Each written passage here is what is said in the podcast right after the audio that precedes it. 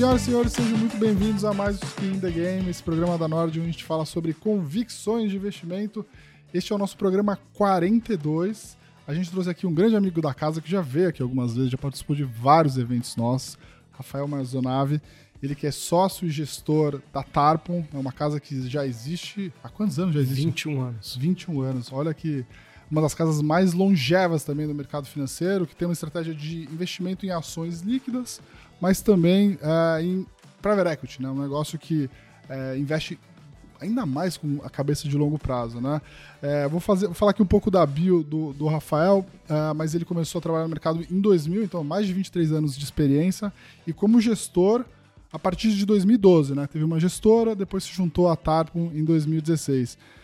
Falei tudo certinho, Marzonave? Falou, não, é isso mesmo. Obrigado pelo convite aí. Vamos lá. Esse é o tipo de programa que a gente gosta bastante, né, Luiz? Que dá para falar bastante sobre cases. E o Luiz, enfim, nosso sócio aqui, especialista em analisar fundos, conhece também o Marzonave de longa data, né? Sim, né? Eu gosto do Rafa porque é o cara que tem os cases mais diferentes de todo mundo, assim. É. Você nunca vai encontrar uma carteira igual a dele, assim, é muito raro. Então tem papos muito bons. É isso aí. Acho que era com esse tema que a gente podia começar aqui, né? Que é você explicar um pouco esse jeito da Tarpon de investir, né? Que é de olhar ativos na bolsa que a gente fala que estão fora do radar do mercado, né? A gente tem, obviamente, lá as empresas do Ibovespa, né? Tem metade do Ibovespa é Petrovale, bancos e mais alguma outra coisa.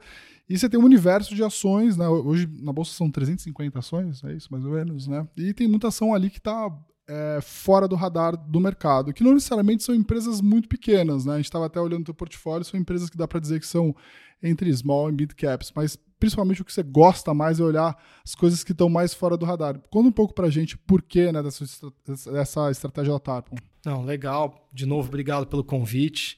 A estratégia da Tarpon, né, é uma estratégia que começa em 2002 com o Zeca, que é o fundador da Tarpon.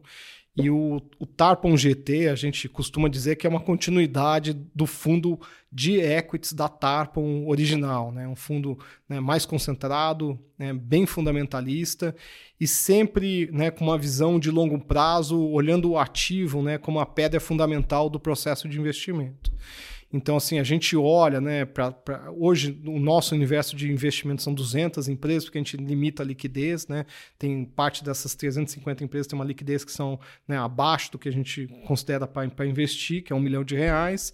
E a partir dessa liquidez, a gente vai olhando, né, com alguns critérios empresas, né, que a gente entende que tem modelos de negócios diferenciados, que tem, né, capacidade de produzir resultados, né, em ambientes né, positivos e mesmo em ambientes negativos preservar e claro, combinando isso com valuation, né? Então, assim, a gente sempre, nas discussões que a gente tem, né, sobre as teses, isso desde o início, a gente vai falar, uma discussão é sobre o ativo, né? Modelo de negócio, estratégia, alinhamento, né, controle, gestão, e depois a gente vai ter uma discussão de valuation, né? A gente, às vezes, né, a gente percebe que as pessoas acabam misturando, né? Então, você acha uma empresa determinada cara, você já descarta a empresa, não.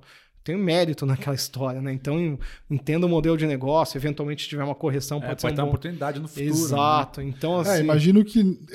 isso acho que eu acho uma coisa legal de falar para as pessoas, né? Assim, tem um monte de empresa, né, que a gente acompanha já há muitos anos, imagino que isso acontece também para você, que você fica torcendo para acontecer alguma coisa muito, né, maluca, né, no preço, para você comprar no preço adequado. Então... Que, assim, o modelo de negócio é bom, a empresa tem uma excelente rentabilidade, mas não tem um valuation nunca que se sente confortável. Então... Né? Provavelmente você deve ter lá no teu estudo mapeado umas 10, 20 ações que se caísse 50%, provavelmente você compraria. Exato, né? Exato. E assim, a gente é meio privilegiado, porque, né, esse universo de investimento existe, pelo menos vai de forma fundamentalista há 80, 100 anos, né? Então, assim, se você olhar, né, o investimento do American Express do Buffett, é exatamente isso. Teve um problema, uma fraude, né, num reservatório da American Express, era para ter salada, né, óleo de salada, na verdade tinha só água com sal. O mercado penalizou muito a American Express e foi esse momento que o Buffett fez a posição inicial da American Express. E, pô, foi um negócio que compôs para ele a vida inteira. Ele viu que o modelo de negócio, o cartão de crédito é uma coisa muito promissora, o float na época, né, com os traveler checks, tinha uma série de coisas que ele usou a situação para... né, para fazer posição. A gente usa uma analogia que a gente brinca às vezes, né, que a gente está atrás, né, do cavalo gripado, né? Aí o cara, depois que passou a gripe, se o cavalo for bom, ele vai estar lá, né, com saúde, saudável, né? Às vezes, e aí é parte do risco, e aí é parte de controle, né, de todos os, né, os elementos do investimento, às vezes é um cavalo manco, né? E aí você tem que ter a disciplina de falar, pô, errei, isso aqui na verdade é um velho trap, não quero estar envolvido com esse tipo de investimento, porque o, né, o retorno não é tão bom, né? Mas a gente gosta de procurar alguns... A gente usava esses termos aí de cavalo gripado, né? Até... Não, pode falar. Não, eu só para a gente seguir nesse mesmo racional de como que a Tarpon olha, né? Empresas fora do radar, mas você falou também de concentração, né? Como que você combina essas duas coisas, né? E o Luiz pode depois seguir com as perguntas, eu só queria que a gente combinasse isso nessa sequência. Depois de escolher as empresas do radar, né? Concentradas em quantas... Qual o tamanho de uma posição grande, média ou pequena, né? Como que você dosa isso dentro do portfólio? Que eu acho que isso é o grande... É uma arte do gestor, né? É uma forma de investir, né? Que muita gente, né? Ao longo do tempo, é uma forma que você tem que dosar, né? A gente faz muito cadenciado, né? A concentração, mas assim, historicamente, a nossa visão é que assim, a gente prefere... conhecer muito bem 10 empresas e se aprofundar nessas 10 empresas do que conhecer superficialmente 30 empresas, né? E aí, né, muitas vezes que a gente conversa sobre esse assunto, nossa visão também é que assim, não tem certo ou tem errado, tem o estilo que funciona para você. Então, assim, tem pessoas que preferem diversificar e tem fundos como o nosso que a gente prefere, né, tá acompanhando de perto o desenvolvimento das teses. E à medida que vai, né, evidenciando, né, a nossa tese, cada tese nossa, né, a gente estuda muito, né, os casos que deram certo, os casos que deram errado, por que os casos que deram errado não foram corrigidos no momento que poderiam, né, diminuir eventualmente perdas. E historicamente a gente faz, né, todos os nossos investimentos, isso um pouco baseado até no Kahneman, né, que é aquele livro dele, Thinking Fast and Slow, né, o Rápido e Devagar, né, em português. E a partir dessa tese a gente vai monitorando os principais indicadores que a gente quer dessas empresas. E a concentração, isso é a gente também gosta de falar, muitas vezes nossas maiores posições não são os nossos maiores upsides. Porque, né, o upside, né, o retorno, né? Porque assim, o que a gente quer otimizar no fundo, e é um fundo, né, que tem muito capital dos sócios, proprietário, então, pô, o nome do skin in the game se aplica bastante, né? No nosso caso, eu tenho quase 90% do meu patrimônio no fundo, que assim, você tem que otimizar a relação risco e retorno. Então, assim, as maiores posições são as posições que têm um upside bastante interessante e um cenário, né, e um histórico de downside limitado. Então, assim, hoje, né, nossa maior posição é uma empresa que tem 187 anos, né, a Wilson. E assim, o business é altamente previsível. Tem pessoas que acham ele até um pouco chato e não tem problema ser chato, entendeu? Tem um upside, tem uma gestão, tá num valuation interessante. Então, o que a gente tenta e a gente tem aprimorado, e a intenção é sempre olhar e aprender com os erros e evoluir, é fazer a concentração de uma forma consciente e tentando otimizar a relação de risco-retorno. Então, assim, os maiores upsides não são os maiores papéis da carteira, porque os upsides em geral, né, a gente tem uma posição que tem performado bem, mas na hora que a gente montou a posição, você desenhava, né, cenários que a empresa, né, podia ter dificuldades, né? Então, assim, o cenário que você pode ter numa empresa que tem muita indefinição é muito alto. Então, isso faz que o seu retorno seja muito disperso. Então, a concentração que a gente tem feito, e isso se reflete um pouco na carteira, as maiores... A gente tem 3 estágios de posição. Então, a gente chama de posição exploratória, vai até 5% do fundo. Então, isso é para, né, conhecer, para testar. Vamos ver se tem... Então, vamos ver se tem ali alguma conversa e tal. Uma posição que a gente chama de satélite, que vai até mais ou menos 15%. Então, pô, é uma posição que já começa a crescer, a gente começa a entender que tem. E uma posição core, que a gente pode comprar, né, ativamente até 20% do fundo e concentrar até 35%. Essa é a posição core. Em geral, a gente tem uma posição core e essa posição que a gente entende que tem a melhor relação risco-retorno naquele determinado momento, né? Ao longo da história do fundo, a gente teve, salvo engano, 5 posições core, entendeu? Até hoje, a gente teve só um problema com uma posição core, mas a maior parte das posições core foram muito bons retornos, né? Muito bom. Agora, essa questão, quando a gente fala, né, pô, a concentração em geral, a turma entende, né, como uma questão de risco. Quando você investe, né, em empresas, né, como a Wilson, ou nossa segunda maior posição é a Frasle, né, são empresas que têm, né, um track record imenso. Né, uma tem 187 anos, a outra tem 68 anos. Então, assim, pô, já a Wilson, eu gosto sempre de falar, quem deu a autorização dela a funcionar foi a Princesa Isabel, entendeu? Então, assim, cara, quero ver outra empresa que tenha, né, o alvará com a assinatura da Princesa Isabel. Então, uma vez me falaram, pô, teu fundo é arriscado. Eu falo, cara, pô, as empresas que eu invisto, cara, são empresas assim, cara, que a previsibilidade é alta, o risco de ruptura é baixo, né, o valuation é baixo. Eu falo, cara, esse risco é um risco que eu acho que às vezes é super dimensionado, entendeu? Esse é um ponto legal que às vezes a gente comenta pouco, é legal para as pessoas saberem. Como é que um gestor de ações pensa sobre risco, né? Que às vezes as pessoas ficam muito, né, olhando volatilidade, coisas assim. Como é que um gestor de ações, como é que você pensa risco assim? Você fala assim, pô, isso aqui é muito arriscado, enfim. Como é que um gestor... Um dos critérios que a gente usa para definir qualidade de empresa é a previsibilidade dessa empresa. Então, assim, eu acho que um dos riscos maiores, né, é você comprar, né, no português, né, mais coloquial, é levar gato por lebre, né? Ou seja, você acha que aquela empresa é resiliente, você acha que aquele setor é previsível, você acha que aqueles retornos são consistentes e possivelmente, né, extrapoláveis para frente, e na verdade é, né, uma expectativa errada. Então, assim, a gente gasta muito tempo tentando entender, né, o business, né? Por isso que, assim, o ativo, né, o negócio, a estratégia é a pedra fundamental. Então, assim, o principal risco que a gente atribui é o risco de negócio. Então, assim, pô, você entende esse negócio, né, tem riscos são mapeados, são riscos que são controlados ou não, risco de competição, né? Então tem uma série de riscos que a gente gosta de monitorar. Um outro risco que eu acho que é na sequência são riscos regulatórios, né? São riscos setoriais. Então, assim, a gente, quando investe em setores, né, regulados, em geral, a gente especializa, né, o analista ou a pessoa que vai olhar daquele setor. A gente gosta, né, que a pessoa tenha, né, assim, a cabeça mais livre possível, mas quando você vai investir em saneamento, em setor elétrico, mesmo, né, concessões, né, exploração de minério, gás, petróleo, existe ali, né, um arcabouço que você precisa estar entendendo, né, para onde está indo, né, o royalty.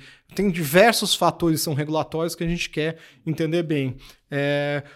Outro risco, e esse é um risco que a gente também administra através dos nossos screens, né? Um outro risco de liquidez, refinanciamento, né? Assim, dívida no Brasil é risco, né? Assim, a gente saiu de uma Selic de 2, foi para 14, né? Assim, é um negócio que, se você tiver, né, uma margem relativamente baixa e um endividamento alto, né, você vai pagar um preço alto. Então, assim, em geral, né, a gente privilegia empresas, né, com estrutura de capital ultraconservadores, e a gente tem hoje 3 empresas são caixa líquido, a empresa não tem endividamento, que é um pouco contraintuitivo do ponto de vista né, de teoria de finanças, né, que você tem que otimizar. Mas, cara, Brasil é Brasil, né, cara? Então, aqui, cara, se você, né, fizer uma estrutura de capital e tiver uma pressão, isso pode custar muito caro. E, por último, né, risco de liquidez, risco de controle, riscos societários ou de liquidez na ação. Então, assim... O livro, né, do Howard Marks, né, The Most Important Thing, é só sobre riscos, né? Porque, quer dizer, tem vários assuntos, mas o principal é riscos, entendeu? Porque risco é uma pauta que é uma pauta meio chata, porque não tem, né, uma evidência, né? O balanço está lá, né? O DRE está lá. Risco é uma percepção. Então, a gente também discute bastante risco e parte da tese nossa, né, nos investimentos são nas características e o que a gente entende que vai, né, desabrochar de valor nesses investimentos e os principais riscos, né, para monitorar eventualmente, se a gente subestimou algum risco... Tem risco de preço também, né?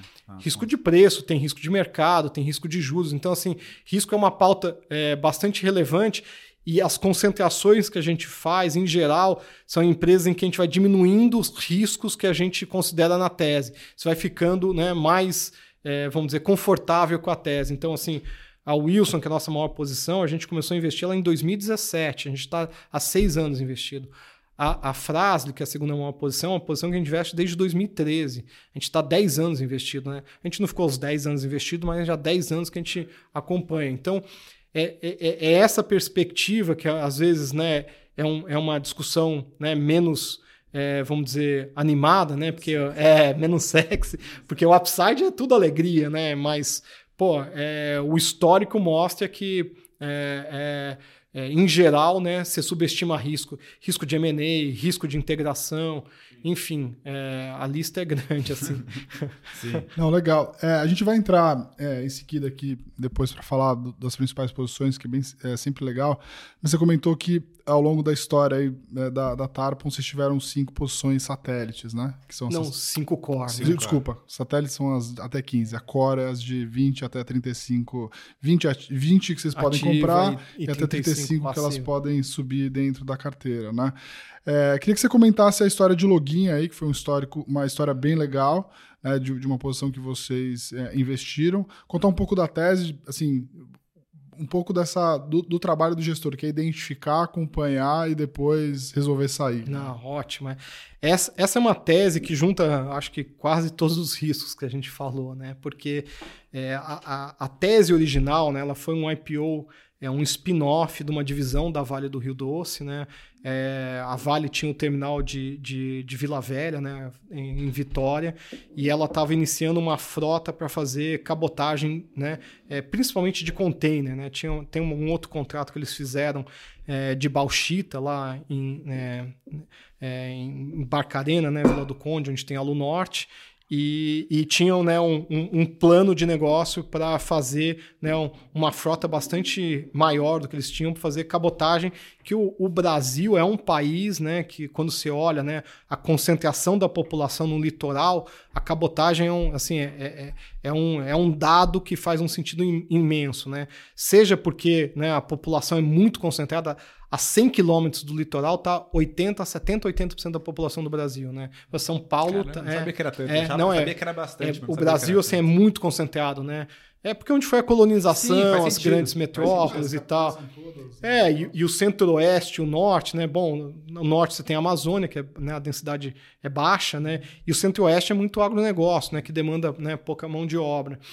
Então, era uma tese muito boa, que a gente acompanhou o IPO, a gente fez uma posição pequena, ela muito alavancada, tinha uma dívida muito grande, tinha uma parte, né, do negócio que dependia de um repasse do AFREM, que é uma verba do governo para fazer frota, e no meio do caminho o estaleiro que fazia, né, a construção dos navios quebrou, né, que era o EISA, né? A gente desinvestiu naquela época, a gente falou, aqui tá com risco demais, né? A gente gosta, o Buffett fala e a gente imita, porque a gente gosta de pular obstáculo de 1 metro, né? Aí tem um obstáculo de 5, eu falo, esse aí deixa pra alguém pular, a gente não, esse aí tá...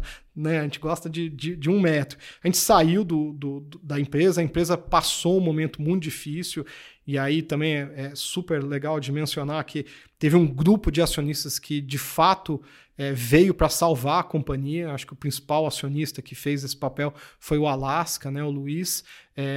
O Calduro, que era um acionista da empresa, o Marco Calduro, virou o CEO da empresa. Ele foi, de fato, assumir...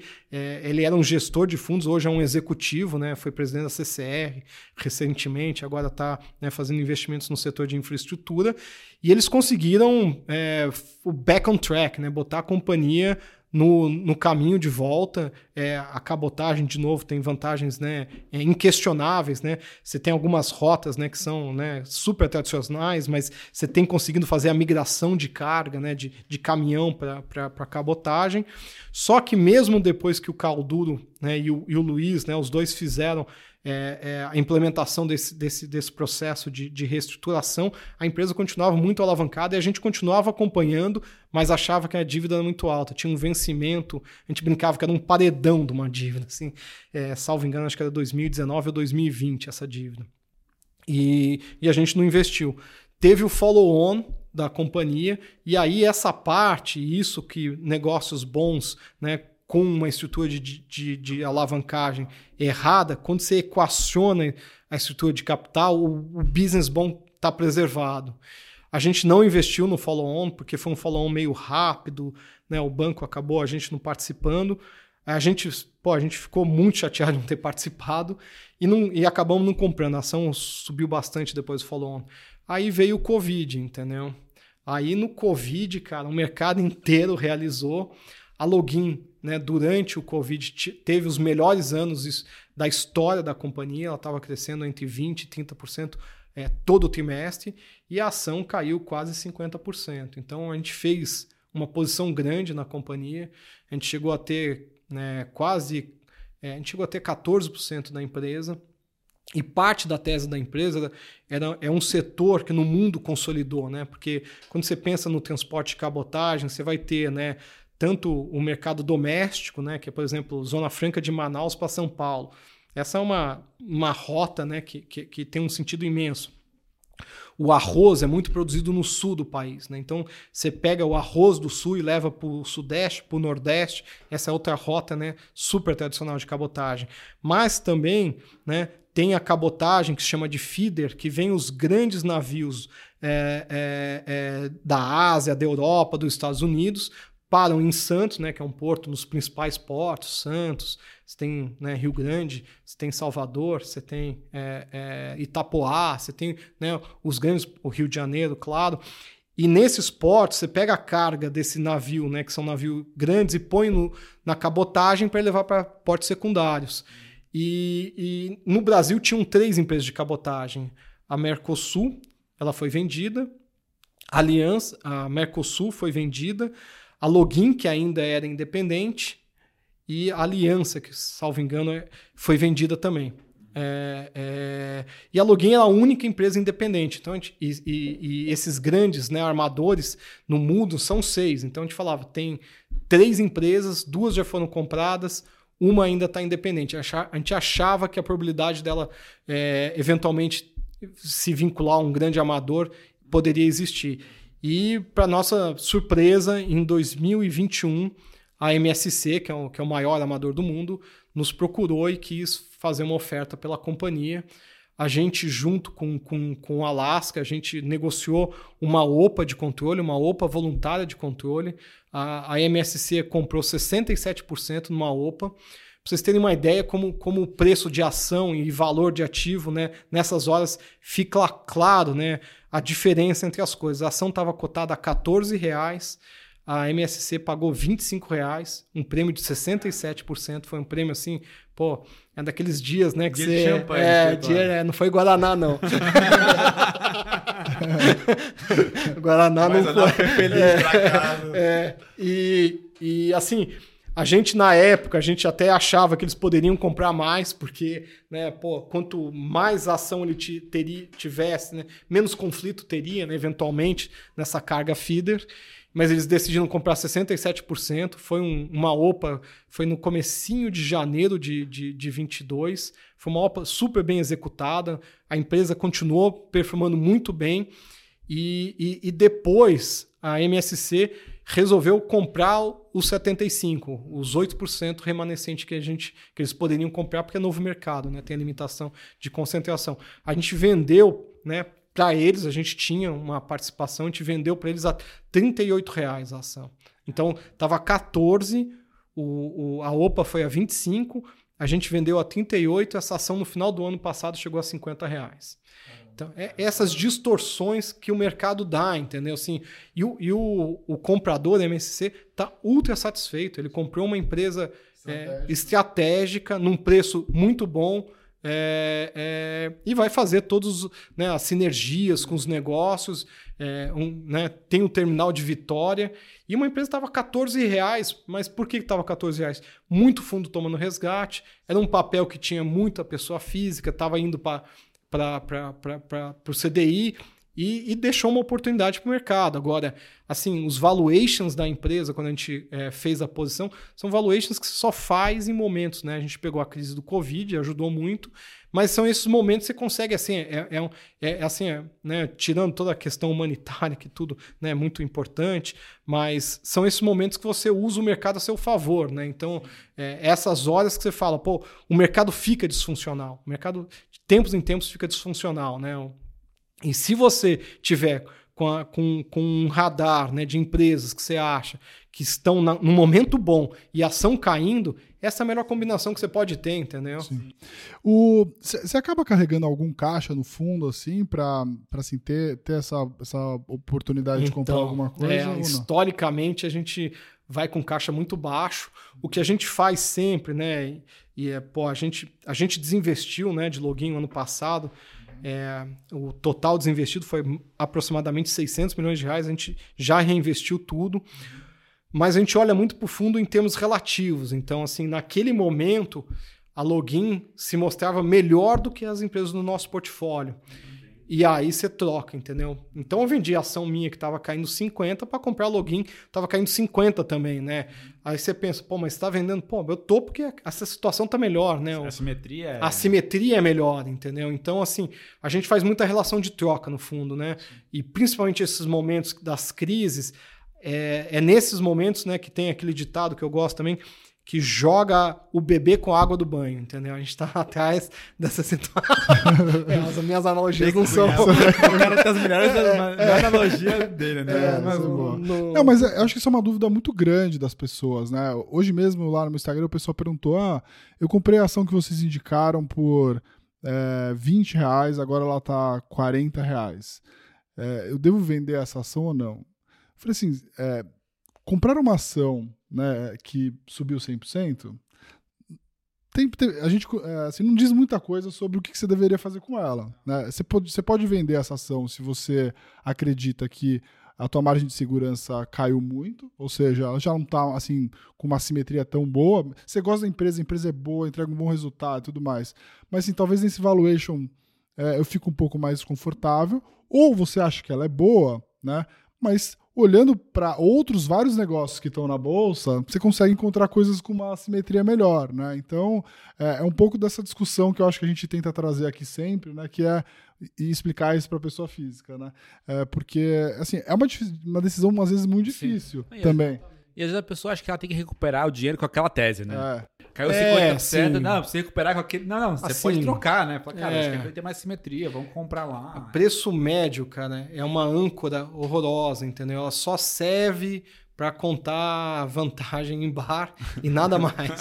Porque, assim, o que importa é daqui para frente, todos os business, entendeu? Então, assim, essa ancoragem, né, a gente tem vários, né, vieses cognitivos, né? Essa ancoragem de preço médio é uma das piores, entendeu? Porque eu já escutei investidor grande falando, pô, eu não vendo empresa com prejuízo. Fala, cara, isso aí você está se autoimpondo uma restrição que não existe, entendeu? Então, assim, a gente até, usando um pouco, a gente desinveste por 3 motivos, né, no fundo, na Tarpon, né, no Tarpon GT. Porque chegou num valor que a gente acha que a margem de segurança está muito menor. E para ser bem sincero, não é a maior parte dos meus desinvestimentos. Então, assim, é uma tese que materializou de começo, meio e fim. Então, né, esse é o sonho de toda a tese, né? Esse deveria ser, todas as teses deveriam ser isso. Ou, né, a forma que a gente desinveste mais usualmente, eu acho uma tese melhor do que eu tenho no meu portfólio. E aí eu falo, pô, eu vou deixar, né, eu comprei uma empresa que eu enxergava um potencial de valorização de 60%, hoje ela tem 20%. Eu estou achando uma nova tese que tem um potencial de valorização de 60%. Então, eu troco uma de 20% por uma de 60%. Tudo isso é incerto, né? Você só vai saber depois, mas Esse, em geral, é a forma mais frequente de desinvestimento nossa. Ou um desvio de tese. Então, pô, eu comprei essa empresa com essa cabeça, com essa fundamentação. É, teve um desvio relevante, desinveste, fica 2, 3 meses fora, repensa. Se você achar que faz sentido, você volta, né?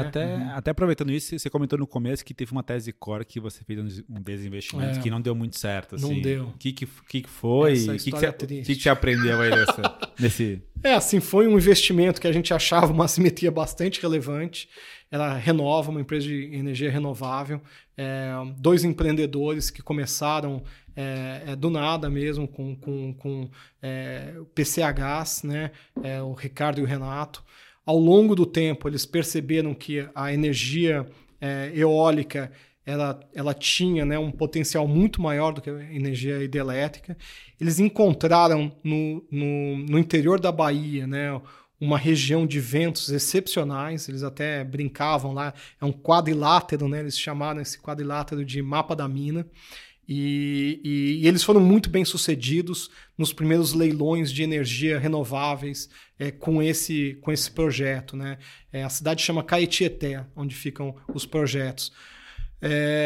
O LER 2009, o projeto deles foi um projeto assim, excepcional, né? Até então, para vocês terem uma ideia, né, o fator de capacidade dessas usinas deles eram quase 3 vezes maior do que as capacidades existentes que estavam mais no sul do Brasil. Eles acharam essa região com o professor do ITA, que pesquisou todos os ventos, e vento não é só intensidade, né? Vento tem a constância, tem uma série de fatores que ajudam na produção, né? Não pode ter muita turbulência. E era uma empresa que a gente via num caminho, né, de fazer uma reciclagem de ativo ao longo do tempo. Eles conseguiram fazer o desinvestimento parcial desse projeto, né? Só que a empresa que comprou os ativos dele, que era uma empresa chamada Terraform Global, né? Que era uma empresa que era controlada por uma empresa chamada Sun Edison, quebrou nos Estados Unidos. E aí a gente, né, no fundo, a gente errou de achar que a empresa seria capaz de passar, né, por esse estresse, né, numa empresa já muito alavancada. A principal fonte de financiamento dele tinha tido problema, Chapter 11, e a gente subestimou a necessidade de realavancagem da companhia e o capital e o momento, né, de levantar capital. O fato foi que a ação, a gente entendia que tinha um potencial muito grande, os projetos eram muito bons, mas por uma questão de financiamento, eles também acabaram indo para uma recuperação judicial. Então, assim, a gente no meio do caminho, né, a gente olhando para trás, né, o dia da Sanedes era o dia para zerar a posição. Falar, cara, acabou a tese, né, vamos embora, vamos ficar um pouco tempo fora. Mas a gente esperou e isso, a ação saiu de R$32, foi para R$8. E aí foi um machucou um pouco, ficamos mas ficamos mais humilde. Mas o que eu falo muito para as pessoas, né, que acompanham o nosso trabalho, sobre a gente falando sobre investir em ações, cara, é um exercício de muita humildade, né, porque, enfim, a gente já acertou e errou bastante ao longo do tempo. Não... O pessoal que quer entrar num jogo de ganhar sempre, vai perder muito mais. É assim, investir em ações é você aceitar que você vai errar algumas vezes, é minimizar os teus erros grandes, né, e tentar acertar bem. Acertar mais do que perder, quando perder pouco, quando acertar, ganhar bastante. É assim... Eu consigo contar milhares de casos de empresas que eu comprei, que eu achava muito, muito, muito óbvio aquela compra, e que depois que a ação subiu 100%, eu me achei um idiota de não ter comprado mais. Né? Ou a mesma coisa também inversa, né? De ter falado assim, cara, eu vou comprar esse negócio, porque eu acho que é um negócio que assim tem um upside gigantesco, mas também tem um risco gigantesco. Né? E aí, quando a tese começa a desviar, né, daquilo que você inicialmente... Você fala assim, puta, eu acho que pode ser que vai desviar um pouquinho, mas vai voltar para... Vai voltar, e aí você fala, putz, talvez a minha posição era grande demais, né, porque eu imaginava. Então, assim, isso é uma coisa muito legal de acompanhar os gestores falando, né, porque, assim, quando a gente vai conversar com os gestores de ações, uma coisa que eu avalio muito no gestor é assim, é o quão confortável, ele fala de uma tese que ele ganhou ou perdeu dinheiro. Você é um cara que, assim, quase que nunca dá o braço a torcer de que ele vai errar algum momento, né? E ele minimiza isso. Esse provavelmente é o gestor que vai fazer alguma besteira lá na frente, né? Não, assim, o nosso business, e assim, internamente a gente fala bastante, a gente vai errar, a gente tem que errar, é parte errar, porque assim, você sempre vai operar com informações incompletas, com situações, né, em alguns momentos, né, ainda pouco claras, e que você tem, né, um mapa, né, de probabilidades, né, você faz uma árvore de caminhos que aquela empresa pode seguir. Então, assim, se você fizer, não, eu não vou errar, você só vai para empresas em que a assimetria, né, de risco, ela vai estar menos, ela vai ter uma relação pior, entendeu? Então, assim, errar faz parte, assim, a gente vai errar, a gente avisa nossos cotistas, me desculpa, mas a gente vai errar, e se eu deixar de errar, eu não estou fazendo o meu trabalho, a gente tem que estar... Agora, tentar, né, ao longo dos anos, aprender com esses erros e não cometer erros iguais, né? Iguais. Errar diferente. Tem erro novo, né? Mas assim, o investir, né? Eu gosto muito de uma frase do Seth Klarman, né? Ele fala, cara, todo investimento é um ato de arrogância. Porque um está vendendo e o outro está comprando. Então você está falando para o vendedor que ele está errado, entendeu? E vamos dizer, algumas vezes você vai estar certo e outras vezes você vai subestimar, entendeu? E tem um viés que eu gosto, que eu acho que em muitas pessoas acontece, que chama endowment effect, né? Que assim, você tem, né? Você atribui mais valor para as coisas que você tem do que as coisas que você não tem, entendeu? Aí você olha para sua carteira, você só vê flores, né? Não, isso aqui foi temporário. Não, você fica num denial, entendeu? E a gente, uma das coisas que a gente estimula, e o Zeca, acho que principalmente, que é o que é o CIO, cara, a discussão é aberta, a gente vai discutir todos os assuntos, não tem assunto proibido, entendeu? Então, assim, se tiver alguma percepção diferente da que tem, né, a maior parte das pessoas, traz, porque esse é o importante. E aí você vai investigar se tem ou não tem, mas errar faz parte do processo, tem que errar. Não, tem uma coisa muito legal que eu falo sobre esse endowment effect, né? Ou até mesmo dá para explicar isso através de vários outros viés comportamentais, né? Que é o cara que tem resistência a vender ações com prejuízo, mas quando um cliente chega lá na NordWealth e fala assim, eu tenho essa carteira aqui de ações, né? Um pupurri de ideias que ele teve, umas ele comprou porque ele ouviu alguém falar, outras de outra casa de análise, uma porque ele tem própria convicção, eu falo que virou um pupurri de ideias, né? E geralmente é um cemitério, é mais ou menos um cemitério, né? Porque o pessoal realmente tem resistência a vender ativos com prejuízo. Mas eu faço uma pergunta que é muito simples para o cara. Eu falo assim, olha, imagina o seguinte, você tem aí R$1 milhão em ações, tá? Hoje a tua carteira vale R$1 milhão, tá bom? E aí aconteceu alguma coisa lá na corretora que eles venderam todas as suas posições, né? E aí venderam todas as suas posições, você tem R$1 milhão agora em reais, tá? O prejuízo acumulado é uma questão contábil que você tem que resolver com o seu contador, mas hoje você tem R$1 milhão, né, eram em ações de 20 empresas que você por acaso tinha comprado ao longo desses últimos 2-3 anos, mas hoje você tem R$1 milhão, você pode alocar esse patrimônio do jeito que você gostaria. Você alocaria exatamente nas mesmas 20 ações, na mesma proporção que você alocaria? O cara fala assim, não. Bom, então assim, você está deixando uma evidência muito grande de que você está ancorado em várias dessas suas ações, ou seja, porque você ganhou muito dinheiro com uma que você não quer vender, ou você perdeu muito dinheiro com outra. Não quer vender. Enfim. Então, assim, o pessoal assim, se ancora muito nessa questão. Né? Eu já tentei fazer esse exercício diário, né? Olhar para minha carteira e falar, se eu acordei hoje, se eu teria carteira. E aí é uma intensidade que talvez... É difícil. Mas, assim, é difícil. Mas, assim, a gente, tempos em tempos, a gente fala, cara, se eu estivesse começando o fundo hoje, essa seria a carteira? Se você tiver dúvida, revisa, entendeu? Sim. Porque, assim, esse desprendimento ajuda muito, entendeu? Esse é um desprendimento que eu acho que dá clareza, entendeu? Pô, se eu tivesse que montar hoje a minha carteira, ela estaria com essa característica? E isso, né, tem um alocador de um endowment, me fugiu o nome dele, que ele fala assim, ele gosta de gestor que está começando, porque...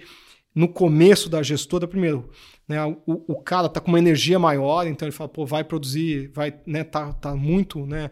Naquela vontade de produzir um track record legal, e o cara tá menos apegado às posições. Então, assim, a gente... E não ficou rico também. É, talvez. Não ficou rico. Pode ser também. Quando o cara fica correndo, aí... O cara tá rico demais, aí ele começa a tomar menos risco. É mais um negócio de taxa de ADM do que de performance. E a gente usa, né? A gente teve com ele algumas vezes, eu tô tentando lembrar o nome, me fugiu agora. Esse é uma disciplina que a gente tem, entendeu? Assim, cara, cara, o fundo tá indo bem, que bom, pra frente é que importa, entendeu? Uhum. Pra trás já foi, sim. Pra trás esse... Acho que até dá pra falar pra frente, dá pra falar dessa tese de Wilson Sons aí. A gente acabou falando bastante de coisa aqui, mas assim, acho que o pessoal gosta de saber quais são os cavalos daqui pra frente, gripados. Eu gostei dessa analogia. Quais são os gripados? Quais são os cavalos gripados da carteira da tarde? Quem dormiu no relento, né? Dá aquele nariz correndo. Não, assim, a gente, né, a Wilson é uma empresa que a gente está investido há 6 anos. Ela é uma empresa, assim, com 2 principais atividades que a gente gosta muito, né? São negócios, né, vinculados a atividades essenciais, né, para a atividade, né, econômica, né? O maior negócio deles é rebocador, né? Que eu vou falar daqui a pouco, é um outro tipo de ativo que a gente gosta, que são os ativos, os ilustres desconhecidos, né? Assim, né, acho que pouca gente conhece o setor de rebocadores, mas a gente vai explicar um pouco que é um setor rentável, né? Com baixo risco de substituição, né? Com uma disciplina bastante grande. E ele tem 2 portos, né? Um em Rio Grande, que é o porto mais, é o extremo sul do país, né, que fica em Rio Grande, no final, né, a gente tem a Lagoa dos Patos, né, onde encontra com o Oceano Atlântico, ali bem pertinho da Argentina, Uruguai, e tem Salvador, que é um porto também que são 2 portos, né, que a gente chama, eles não são monopolistas, porque não existe, né, uma regulamentação para isso, mas eles são 2 portos que regionalmente são muito protegidos, né, são 2 geografias que eles têm, né, uma participação e uma dominância natural, né, porque essa questão de carga, você não viaja com a carga muito longe, porque o custo do frete, claro, é proporcional ao tamanho da viagem. Então, geograficamente, eles têm 2 portos super bem localizados, né. Os 2 portos são portos que têm calado e estrutura para atender a uma nova geração de navios que ainda não chegaram no Brasil, mas em um momento vão chegar. Então, Santos, Salvador e Rio Grande são os portos que hoje têm essa capacidade para atender esses portos, né, por causa de largura e calado. E um business, né? Esse é um business, né, que é uma concessão, eles têm a renovação dessas 2 concessões e ligado à atividade econômica, né? Importação e exportação, é trade, né? O que importa para ele é importação para consumo, né? Ou exportação de alguns produtos. Então, né, no sul tem algumas vocações, né? Tem muito agronegócio, carnes, né? Em Salvador tem um polo petroquímico, que ele é o principal operador. E o business de rebocador, né, é um business que hoje no Brasil é bastante consolidado. A Wilson é a maior empresa do setor, né? É um business que basicamente, né, é um barco de alta potência que faz a ancoragem do navio no porto, né? Então, se olhar um navio, né, ele só vai reto, né? Então, quando você vai fazer, né, a ancoragem no cais, você precisa, né, de uma força, de uma atração, seja para trazer em canais, né, em portos que tem canal de acesso, Santos, próprio Vitória, tem vários, ou para fazer a manobra, né, de ancoragem no cais. E esse é um business, né, que demanda um investimento alto, né? Cada rebocador, para você ter uma ideia, custa aí em torno de 10, 15 milhões de dólares. A Wilson tem 82 rebocadores e atende, né, desde navios graneleiros, então, assim, né, navio com grãos, soja, milho, né, que tem crescido muito, né, recentemente. Navio com minério de ferro precisa, né, os Valemax, né, esses navios, né, aí precisam de equipamentos até mais potentes para fazer a manobra, até containers, né? Então, todos os navios precisam, né, desses barcos para fazer a manobra. É um business, né, com a barreira de entrada alta, seja por investimento, seja por licença, você precisa de licença, né, para operar. Esse ano a gente estima que deve fazer em torno de 600 milhões de EBITDA esse business de rebocador. Né? Fica, só de rebocador. Só de rebocador. O business de terminais deve fazer algo em torno de 400, 500 milhões de reais. Então, assim, uma empresa que esse ano deve fazer aí em torno de 1 bilhão e 100 de EBITDA, 1 bi e 100. E vale 5 bi na bolsa. Então, 5 vezes EBITDA. Ela tem um pouquinho de dívida, ela tem 1,2 vezes dívida, mas uma dívida de longo prazo, né? Principalmente num fundo que estimula, né, a produção de rebocador no Brasil. Esses rebocadores são todos feitos no Brasil, que é o Fundo de Marinha Mercante, numa taxa extremamente atrativa. Então, assim, é uma empresa, né, com uma alavancagem baixa, com custo baixo. O crescimento é um crescimento muito vinculado à trade do Brasil. Então, por exemplo, esse é um ano que tem crescido, principalmente o agronegócio, né, que tem tido essa produção imensa. Mas não é uma empresa que vai dobrar de tamanho em 2, 3 anos. Esse não é o case. O case é uma empresa previsível, geradora de caixa, baixa alavancagem e que está começando a distribuir dividendos, né? Ela teve uma divisão que ela faz também, que é assistência para as plataformas de exploração de petróleo. Essa divisão demandou capital até ano passado, esse ano acho que demanda um pouco. A partir do ano que vem, a empresa vai estar com uma conversão de caixa alta. Ela fez um investimento em Salvador, em Rio Grande, para renovar as concessões, né? As concessões de portos foram renovadas mediante a investimento que você fizesse como contrapartida. A gente entende que ano que vem ela deve estar aí por volta de 9%, 10% de dividend yield. Então, assim, uma empresa, né, com business, o business de rebocador é 100% dolarizado, o que ajuda a carteira, né? Então, se o dólar subir, né, essa é uma empresa small cap dolarizada, eu costumo dizer que ela é mais small cap do que dolarizada. Demora tempo para a turma, não é que nem, né, Vale, Klabin, que a turma Suzano, né, lá demora, mas você tem um derate se tiver, né? Altamente previsível, né? Assim, se acompanha o número de rebocadores que são adicionados por ano na indústria. O segundo maior player é um player chileno chamado SAM, uma empresa super disciplinada, controlada por uma família também há muitos anos no Brasil. E a gente entende, né, que essa combinação, né, de ativos e pelo valuation especificamente, quando você compara com empresas, né, listadas lá fora, a gente chega a 40%, 50% de desconto dos múltiplos. Né? Mais o crescimento. Mais o crescimento que pode surpreender, né? Se a atividade econômica em algum momento melhorar, que tem sido bastante difícil nos últimos anos, mas vai que, né, acontece, ela também é beneficiada. Né? E um último elemento, esse é um setor que tem passado por consolidação, e a Wilson é um dos poucos ativos grandes e independentes no Brasil. Então, assim, tem um potencial, pode acontecer ou não pode acontecer.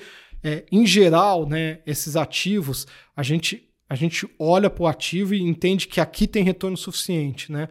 Eventualmente pode ter algum trigger que possa te ajudar a compor retorno eventualmente, mas não é necessariamente essa principal característica. Muito bom. Vamos falar, a gente falta aqui mais uns 15 minutinhos, vamos tentar se a gente consegue falar mais 2 cavalos gripados aí. Tem um monte, né? Aqui não falta, né? A gente tem Fras-le, né? As principais posições hoje da Tarpon, Wilson Sons primeiro, né? Fras-le, Hidrovias, Lavi, Tegma e Horizon, né? Fala de Fras-le e depois a gente tenta falar um pouquinho das outras aí, pra gente cumprir o horário. Então, aqui, assim, a Fras-le, né? A gente olha para a carteira, a forma como a gente compõe carteira, a gente gosta de agrupar as principais teses, né? Então, a gente tem um grupo de infraestrutura, que é Wilson Sons e Hidrovias, né? São 2 business que estão ligados, né? Pouco ligados a consumo discricionário brasileiro, tem alguma exposição, mas é a parte menos relevante. Tem um grupo de empresas que a gente entende que são consolidadoras dos seus setores, né? Que isso... A Horizon e a Fras-le são 2 consolidadoras. Isso o que a gente quer? A gente não quer depender exclusivamente de crescimento orgânico, entendeu? O crescimento orgânico no Brasil tem sido, né, bastante difícil para diversos setores e a gente tenta identificar empresas que já provaram a sua capacidade de fazer M&A e consolidar. E a Fras-le e a Orion se encaixam nesse grupo. E a gente tem um terceiro grupo, né, hoje, que é o consumo discricionário cíclico, que a gente tem Lavi e Tegma, que são duas empresas, né, que estão expostas, né, à renda disponível, inflação, financiamento, mas, né, as duas são caixa líquido e em valuations que a gente considera super descontado. Fras-le é uma das histórias que a gente também gosta muito de falar, porque ela hoje, né, quando a maior parte do mercado olha para ela, entende uma empresa de autopeça, né, porque ela, de fato ela produz autopeça. Mas a natureza do negócio dela é muito diferente de uma empresa típica de autopeça, né? 90% da venda da Fras-le é mercado de reposição. E aí também eu costumo brincar que, né, a Fras-le é um case de calculatorial, né? Porque assim, você tem um veículo, né? O dia que você sai com ele, você está X quilômetros mais próximos de ter que trocar seu freio. Então, assim, em geral, é 10 mil quilômetros. Então, assim, todo dia eu vejo a marginal cheia de potenciais compradores de Fras-le passando, e ela tem, né, um produto e uma participação completamente, né, desproporcional. Ela é o principal player, né, ela tem vários segmentos, mas usando o freio como exemplo, ela é o principal player desse setor. Então, com isso, né, ela tem um preço muito diferenciado e, principalmente, né, ela há 4-5 anos atrás começou a fazer aquisições de produtos adjacentes, né? E talvez a melhor aquisição até agora tenha sido da Nakata, que é uma empresa de amortecedores, que ela fez assim, a sinergia, né, seja de custo de produção, seja de distribuição, né, seja comercial, é uma empresa que quase triplicou na mão da Fras-le, né? Por quê? Ela tem, né, um canal de distribuição, né, ultra penetrado no Brasil. Então, né, os produtos da Fras-le, né, a Fras-le é do grupo Randon, né, a Randon é a controladora da Fras-le, tem uma reputação imensa. Então, assim, né, muitas pessoas não conhecem, né, a reputação da Fras-le, né, porque não é um produto de consumo, né, mas o seu mecânico conhece, então pode perguntar para o seu mecânico que ele vai te falar sobre os freios Fras-le. E quando ele comprou a Nakata, basicamente ele integrou, né, a Nakata para esse sistema de distribuição que eles têm. Eles unificaram, né, a produção, parte da produção, numa planta muito moderna que eles desenvolveram aqui em Extrema. E por último, né, eles ganharam a sinergia de canais que a Nakata não tinha. Então, assim, a Fras-le, para vocês terem uma ideia, a gente voltou a investir nela em 2019. Em 2019, o EBITDA da Fras-le, do ano inteiro da Fras-le, foi 190 milhões de reais. Tá? Fast forward, segundo TI de 2023. No segundo TI de 2023, ela deu 200 milhões de EBITDA. No TRI. Esse ano, a gente acha que ela deve buscar 700 milhões de EBITDA. Multiplicou por 3,4. Multiplicou por 3,4 a empresa. O ROIC, ela em torno de 13, 14, a gente acha que está indo buscar 20, 25. E esse modelo de aquisição dela, ela fez uma aquisição pequena esse ano em Londres, né, na Inglaterra, no Reino Unido, da Judatec. E ela tem mais 2, 3, né, alvos claros de aquisição que em algum momento vão acontecer.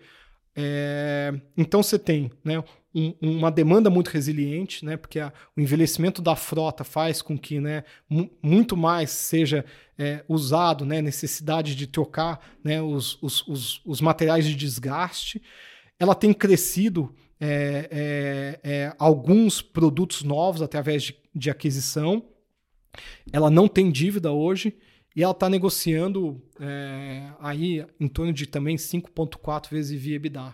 Então, assim, é uma empresa que cresce, gera caixa, ganha market share e está num valuation, assim, né, que a gente acha bastante.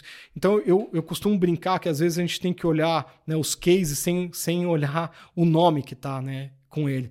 Se essa fosse uma empresa large cap, essa é uma empresa que negociaria, a gente acredita, mais do que o dobro do EBITDA do que ela negocia, entendeu? É uma empresa que subiu e continua barata de alguma forma. Então, essa é a beleza desses negócios, porque assim, ela vai tendo, ela não teve re-rating ainda, a gente acha que em algum momento ela vai ter um re-rating, porque assim, esse modelo de negócio e essa capacidade de fazer M&A tem muito valor, né? A gente estava falando um pouco antes, 75% dos M&A, 75% dos M&A dão errados, entendeu? Então, os modelos de negócio que são comprovados têm um valor, vira plataforma, né? Ele consegue comprar uma empresa a 7 vezes EBITDA e na mão dele vira 2. Né? E essa capacidade de fazer isso, né, diversas vezes tem muito valor. Então, essas empresas consolidadoras lá fora sempre negociam a múltiplo de empresas que não tem. É muito louco isso, né? Porque assim, as empresas maiores, né, blue chips da vida, em negócios muito estabelecidos, elas fazem M&A com empresas com múltiplos mais baixos, né? Quase para reduzir o múltiplo. Tipo, né?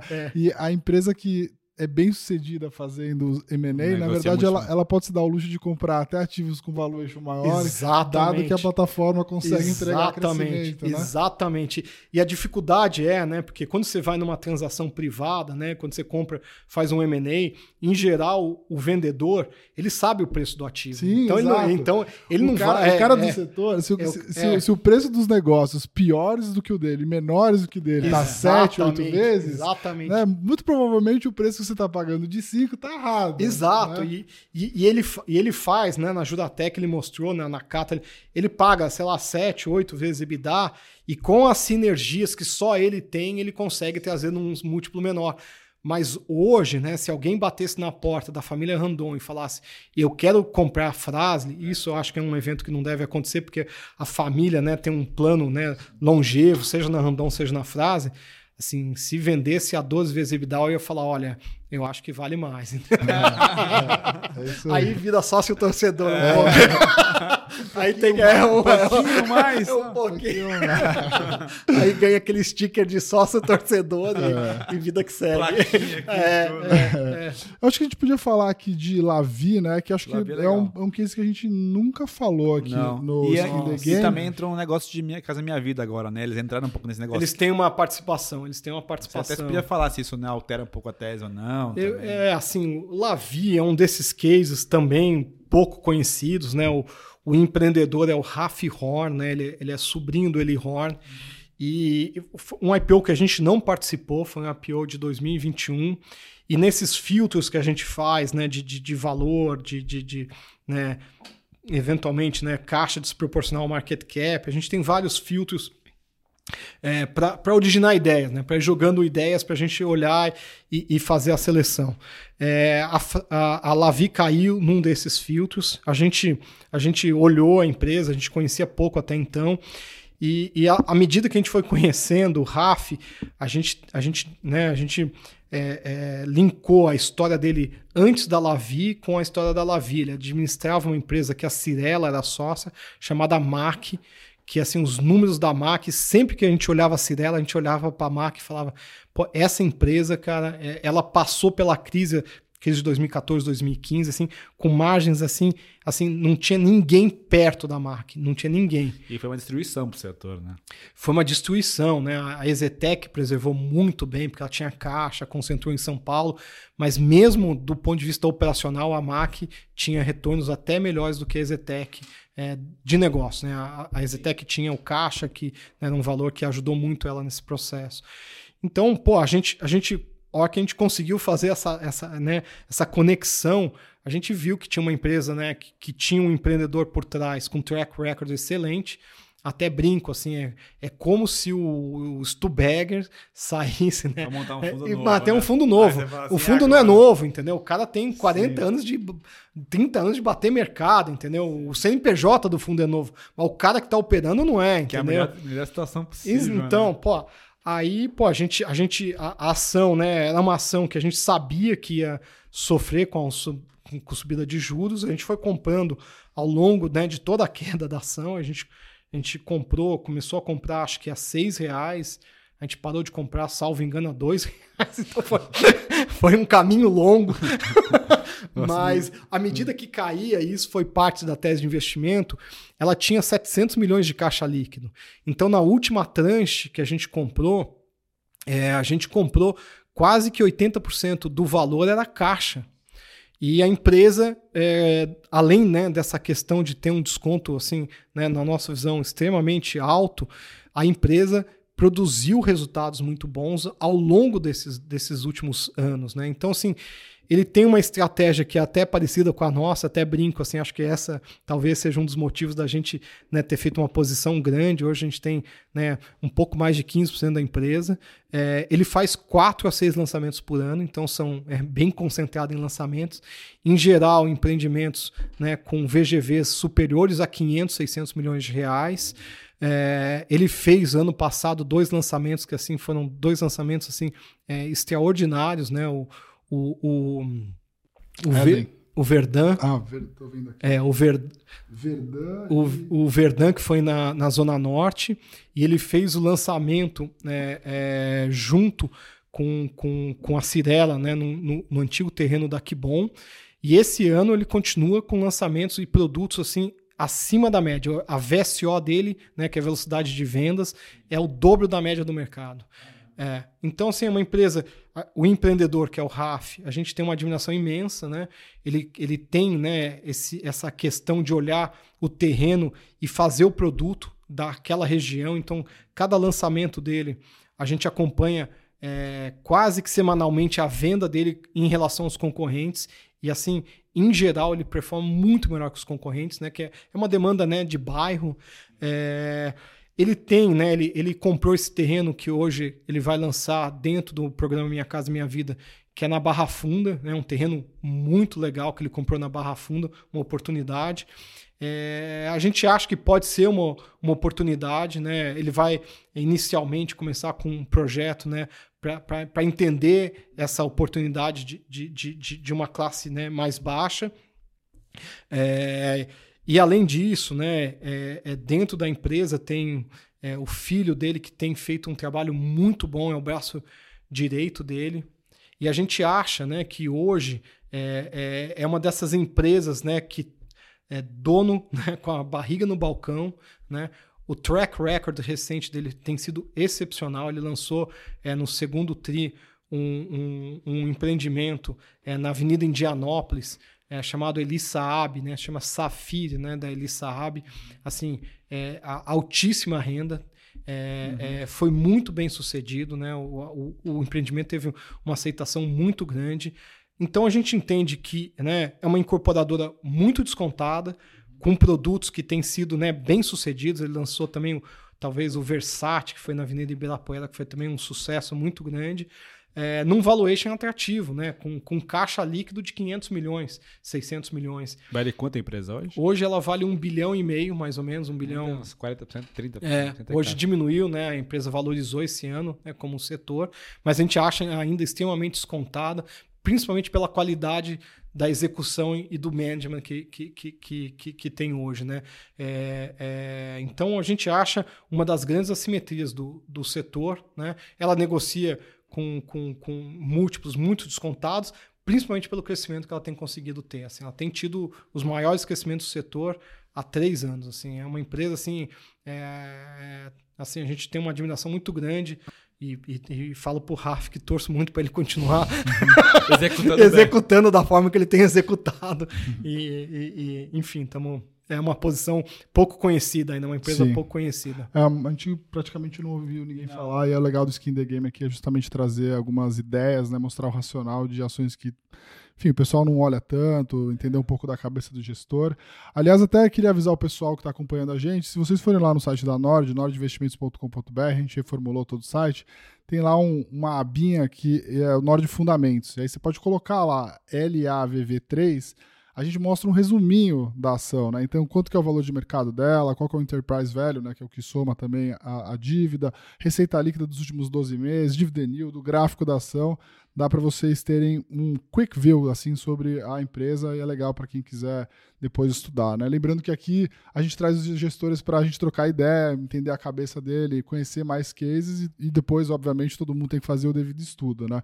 Mas eu confesso que sempre dá um pouco daquela coceira de falar assim, eu vou estudar esse negócio, eu vou comprar um pouquinho, eu vou comprar um pouquinho. Não, assim, vale a pena conhecer o empreendedor, vale a pena conhecer os empreendimentos. Assim, o real estate é um setor difícil, é um setor, né, que... Bem cíclico, né? É um setor cíclico, mas assim, tem, né, companhias que foram capazes de gerar valor, a Cirela é uma, a Zetec é outra, a Lavi eu acho que é uma dessas companhias que ainda, né, o RAF, né, nesse momento, né, acho que tem um alinhamento muito grande para continuar crescendo. Ele comprou 2 terrenos no meio da crise, 2 terrenos enormes no meio da crise. Acho que esses terrenos ele comprou em novembro do ano passado e ele né, nos falou, olha, ele anunciou, né, 2 terrenos. Eu falei, Rafa, por um lado eu fico assim, né, meio triste que o caixa vai ter que sair do caixa, né, então... Mas, por outro lado, eu tenho certeza que, nesse momento de mercado, são, né, possivelmente... VGV gigante. É VGV gigante. É um na Paulista, ele comprou 8 mil metros quadrados na Paulista, e outro ele comprou, salvo engano, 40 mil metros quadrados na Zona Sul. É um terreno que vai virar quase um bairro, e comprou numa hora, em novembro do ano passado, que estava todo mundo retraído. E aí, assim, a nossa, né, análise e entendimento é que, quando tem um produto e olha para o terreno e vê que aquele produto, ele sabe que aquele produto vai sair. Né? Vai sair. O cara tem confiança na competitividade daquele produto. Então, assim, é esse tipo de empreendedor que a gente está atrás, né? Um empreendedor que entende mais do negócio que a gente, que tem capacidade de tomar risco quando ninguém está tomando risco, porque realmente em novembro do ano passado tinha, né, vários empreendedores vendendo o terreno, ele estava na contramão, e eu acho que, por exemplo, esses 2 terrenos, né, a gente entende que são produtos que vão ser produtos que, quando lançados, vão ser imbatíveis, entendeu? E é esse tipo de empreendedor que a gente quer estar associado, é o cara que, quando, né, todo mundo está com receio, ele fala, pô, aqui tem uma oportunidade. E quando ele comprou os 2 terrenos, eu falei, Rafa, simula que o Brasil está indo para uma crise enorme, cara, e vê se o preço para de pé. Ele falou, não, Rafael, é exatamente isso que a gente fez. Assim, esses preços que a gente está pagando... Aceitar muito desaforo. Então, assim, é esse tipo de situação que a gente quer estar exposta, entendeu? Sim, sim, maravilhoso. Então, a gente espera, né, que o Dida, né, que é o filho dele, e o Rafa, e todo o time da Lavi continua fazendo um bom trabalho, né? Então, a gente aí de novo assumindo um pouco de sócio-torcedor, mas com a disciplina. A vantagem de investir na Tata é porque ele não vai avisar quando for vender Lavi, né? Foi legal a gente conversando aqui, um ponto de conversar antes de começar o programa é que talvez a maior dificuldade do gestor, né, é quando ele, né, encontra a empresa, investe, e aí chega o momento de sair. Exato. Rola uma dor. Uma dor, assim. Principalmente pro dono da empresa, né, o controlador fala, pô, você tá me abandonando. Eu falo, cara, a gente foi feliz durante um tempo. Mas no devido preço a gente pode até voltar. Exato. Outro dia eu tava com o CEO de uma dessas empresas que a gente falou que a gente desinvestiu. Pô, você não vai comprar? Eu falei, putz, cara, tem uma notícia ruim aqui. Pra eu comprar, a ação precisa cair, né, cara? Então, assim... Alguns pontos percentuais. Eu tô louco pra voltar. Mas assim tem que cair um pouquinho. Até eu falei, pô, se eu ficar urubuzando, você não vai gostar. Muito bom, maravilhoso. Passou rápido aqui, hein, Luiz? Então falamos sobre login. Falamos sobre Wilson Sons, Frase, Lavi, enfim, também para o pessoal que quiser depois acompanhar o que a Tarpon escreve, fala, vocês têm feito aí uma comunicação trimestral, né? Temos. Então, explica aí para o pessoal que quiser acompanhar, entender mais sobre os cases, como que eles podem acompanhar, entender mais sobre a casa. Legal, a gente tem o site nosso lá, tem, né, as nossas cartas, as lâminas, e a gente soltou uma carta recente, acho que, né, sobre fundamento das empresas, que eu acho que, né, todas as histórias, né, a gente olha sempre, né, o fundamento. Então tem um site nosso, tem todas as informações, ou procurar nosso time comercial também. O time comercial sempre está lá super disposto para atender, né, aos investidores. Então, eu acho que são as melhores formas aí de conhecer mais o fundo e enfim. Beleza. Perfeito. Ótimo. Obrigado, Maisonef. Sempre uma aula aqui aprender com você. É muito legal que a gente ouve sobre cases que a gente dificilmente ouve por aqui, então é legal desse programa a gente também conversar com gestores que estão olhando coisas que pouca gente tem falado, né? Uhum. E, enfim, agradecer você, parabenizar pelo histórico todo, né? Um dos fundos que a gente acompanha aqui de perto já há muito tempo e tem tido uma performance excelente em todas as janelas. E, enfim, daqui uns meses a gente volta para descobrir quais são os próximos cavalos gripados. Estamos atrás. Sempre atrás. A gente sempre está atrás. É isso aí, pessoal. Eu queria agradecer a todo mundo pela audiência. Lembrando que a gente está aqui sempre no Spotify também. Você pode ouvir esse mesmo conteúdo nas outras plataformas. Lembrando que esse programa vai ao ar quinzenalmente, toda terça-feira, às 5 da tarde. A gente espera vocês no próximo programa. Um grande abraço a todos.